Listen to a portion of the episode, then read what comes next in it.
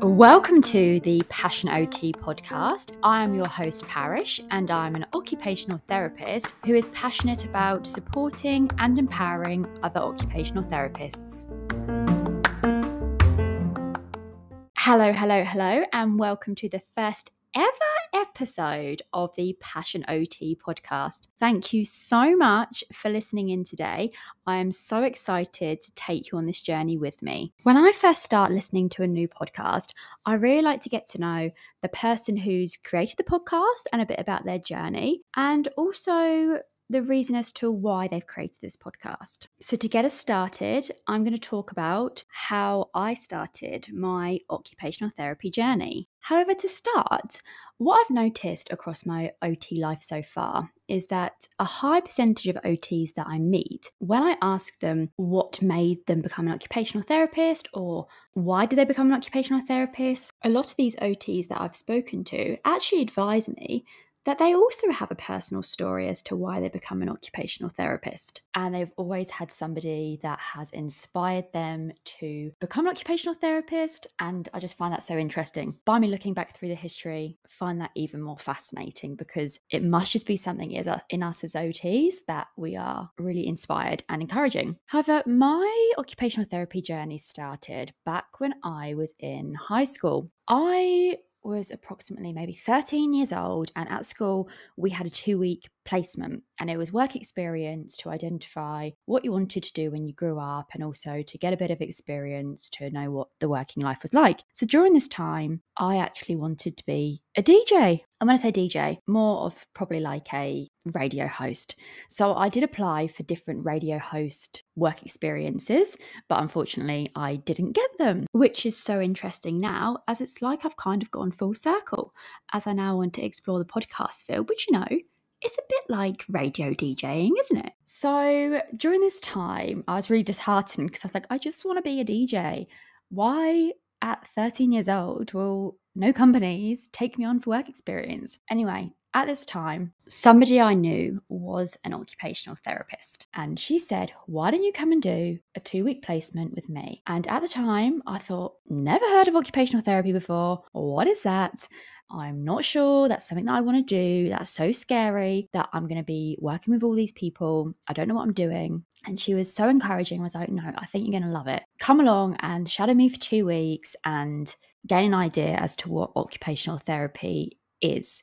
And she was so inspiring and encouraging and advocating for the profession. It's so, yeah, so incredible that I shadowed her, and she was a community therapist in adult social care. So during these two weeks, I got to see so many different assessments, so many areas around how occupational therapists in the community could support people. I got firsthand experience as to what community therapists did. So this actually inspired me for my whole entire career and I then went to college with the idea of wanting to be an occupational therapist. But I was still a bit unsure as it was a profession I hadn't really heard of before. And I completed my A levels for a couple of other potential careers, which was social work and also teaching.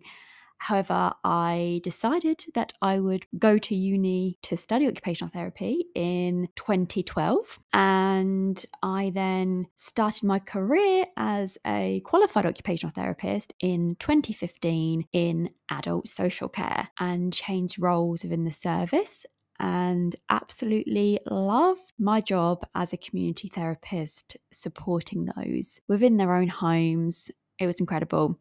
And so in 2021, I set off on another adventure to the other side of the world and moved to Australia and started to develop my career further as a community therapist. So that's a summary of how I started my occupational therapy career. I would love to know how you also started yours and if someone inspired you to become an OT. If you feel comfortable, please write it in the comments, and hopefully, this will be for another episode. I'm now going to talk about why I've actually decided to start this podcast. So, I created the podcast as I am a community occupational therapist by background, and I found that as a therapist that works in a community, you spend a lot of time on your own and a lot of time driving in your car. And generally, how I spend my time when I'm driving in the car is by listening to music, singing my goddamn heart out, and pretending I'm in a music video. And sometimes I will listen to different self development books. However, I thought what would be so beneficial for myself and hopefully other occupational therapists is a podcast that's approximately 10 to 20 minutes long that can be listened to when you're driving in the car, on the way home, on the way to appointments, to give you some additional occupational therapy knowledge. And that at the end of the episode, you can feel that you've learned something new and you can implement it into your practice. So, to get us started on the learning journey, I decided that the first subject for the first episode is going to be all about occupational therapy history and where it all started. So, as we know, occupational therapy is still a relatively new healthcare profession. And I feel we're still a profession that a lot of other people don't know about. For me personally, it was actually so refreshing moving from the UK to Australia, as I found personally that a lot more people know what occupational therapists are and what we do in Australia rather than in the UK. I found a lot of people and friends that I would meet didn't know what occupational therapists were. So, yes, I'd like to go back to how OT actually started it actually has a really rich backstory. I remember being at uni and I can recall certain dates for OT, and it was always a March 17th, 1917. And 17 is one of my favourite numbers, so I always remember that date.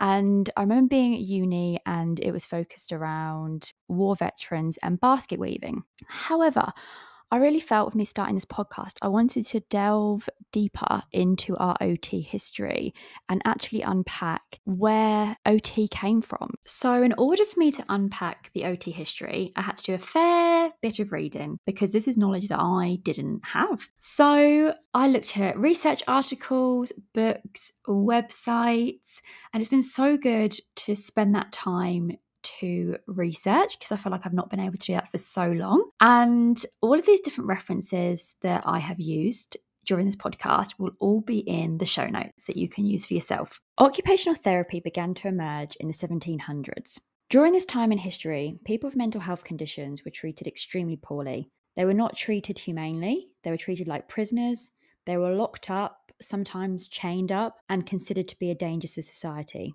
during this time, there was actually a couple of people who did not agree with the way people with mental health conditions were treated. And they created a new movement and a new treatment, as we know, of the moral treatment. And essentially, what this was is a a new therapeutic approach that actually focused on the person themselves and emphasized character and spiritual development and actually called for kindness for anybody who was supporting and treating someone with a mental health condition. And a couple of people who are really important in this era is Philippe Pinel, a French physician, and William Tuke, a British merchant.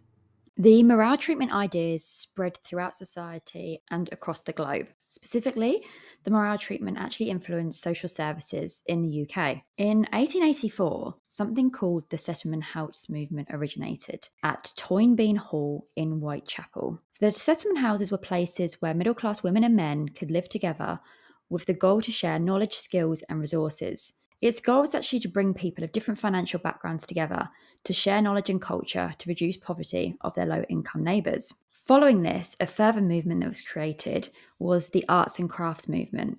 So, this was originally created in Britain, and somebody who started off elements of this movement was somebody called John Ruskin. However, this movement was all related to arts and crafts and using your hands and your mind, which would improve your health, which, if we think about it, using occupations to improve mental wellness and well being. So, this movement helped to facilitate the holistic point of view by actively involving people within their treatment. So, this idea of the settlement houses and also the arts and crafts movement actually moved over to the US and their first was Coit Hall in New York. So if we reflect, the start of the moral treatment from Felipe and William, which is so amazing that their own views then started to change other people's views. Then the creation of settlement houses and the development of the arts and crafts movement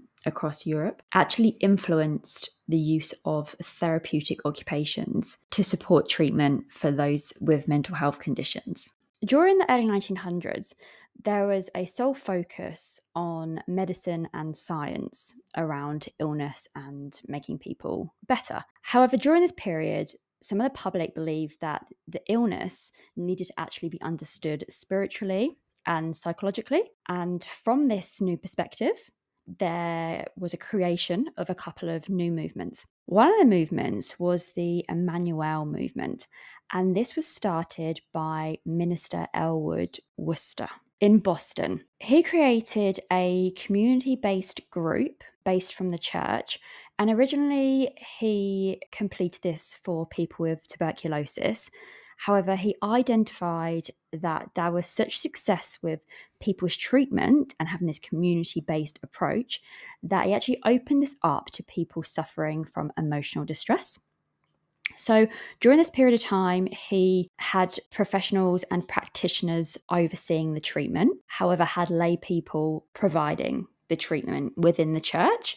So during this period of time, there was some negative opinions because this was a religious approach to treatment. And at the same time, there was another social movement that was created, which was by Herbert J. Hall. He adopted a new approach for treating neurasthenia. So, this was a functional nervous disorder resulting in fatigue and was thought to be caused by stress of societal change and the new cultural emphasis on productivity and efficiency. So, he identified that the rest cure wasn't the right treatment for neurasthenia. Instead, he created the work cure. He actively engaged patients in activities such as weaving, basketry, and pottery. He actually had these skills taught by an artist called Jessie Luther. And Jessie had actually worked at the Hull House in Chicago. So the Hull House is actually the second settlement movement within the US. So he actually identified several principles of therapy that are still used today, such as graded activity and energy conservation. So they called these movements the work cure, and this became a suitable response for improved mental health care. The use of occupations to treat neurasthenia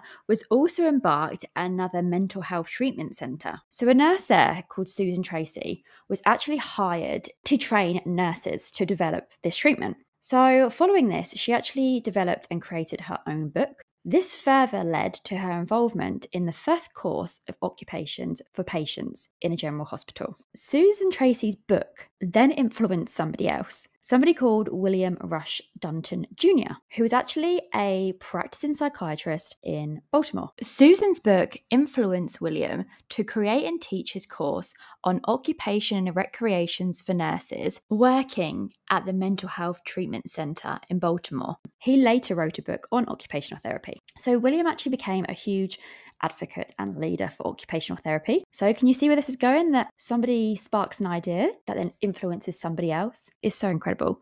Reading back through the history has inspired me so much, and hopefully, yeah, the more we go through this, it's also going to inspire you guys too. So, at the end of the first decade of the 20th century, many state mental health hospitals had actually started using occupations as part of their treatment. Another person that's important to know is Eleanor Clark Slagle was a social work student and had actually completed a occupation and recreation course. Her interest in occupations gave her motivation to study further and later developed a curative occupation program with Adolf Meyer at the Phipps Clinic in Baltimore. During this same time, one of the founders of the Emmanuelism movement, Elwood Worcester, was asked to visit the Clifton Springs Sanitarium in New York, and they were asked to teach their Emmanuelism work cure courses to the patients who were at Clifton Springs. One of these patients was an architect by background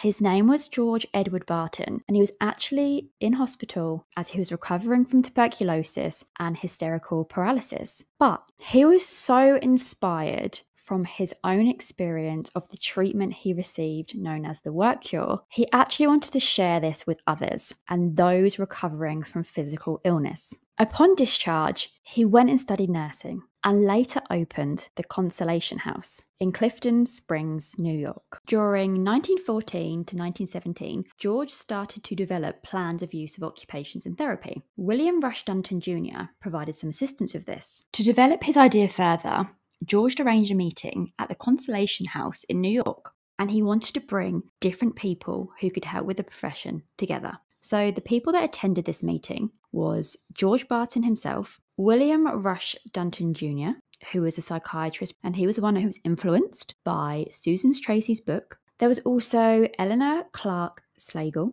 and she was originally the social work student who had completed the Curative Occupations and Recreations course, and she later developed the Curative Occupations program. Susan Cox Johnson, and she had organised curative occupation programs in New York, and also Thomas Kidner. So, Thomas Kidner was a vocational secretary for the Canadian Military Hospital Commission. By background, he was actually an architect. So, George brought all of these people together. And what do all of these different influential people have in common? Well, they have in common that they all started to use occupations in therapy in different ways.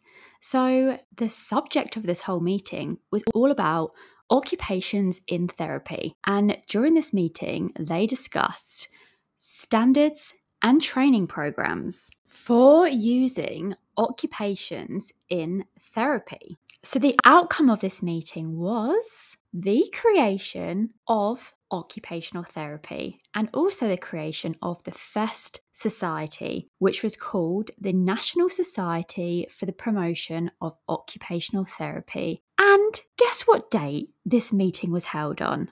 It was the date we all know, which is the 17th of March 1917. So, this is when occupational therapy as the profession was officially created. Well, what's a better way than ending an occupational therapy podcast other than a reflection? And yeah, for me personally, reflecting on all of this information in the podcast and how occupational therapy came about, it's actually been so empowering and so encouraging at how these different people throughout their lives who I've spoke about in this podcast, they had an idea and they were unhappy with the services that were being provided. And they were so empowered to inform society of these ideas that they had. And then that's actually been a domino effect and encouraged other people to have other ideas. And just this information has really, as I said, yeah, empowered me to think that,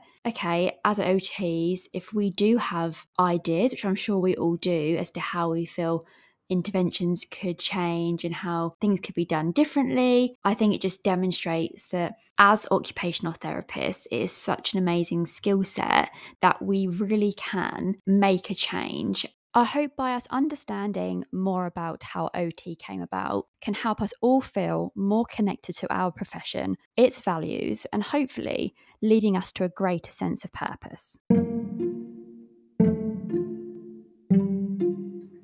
Thank you for listening to the first ever episode of the Passion OT podcast. I really hope you enjoyed this episode. And if you did, please, please share this with your OT friends and also subscribe to this podcast.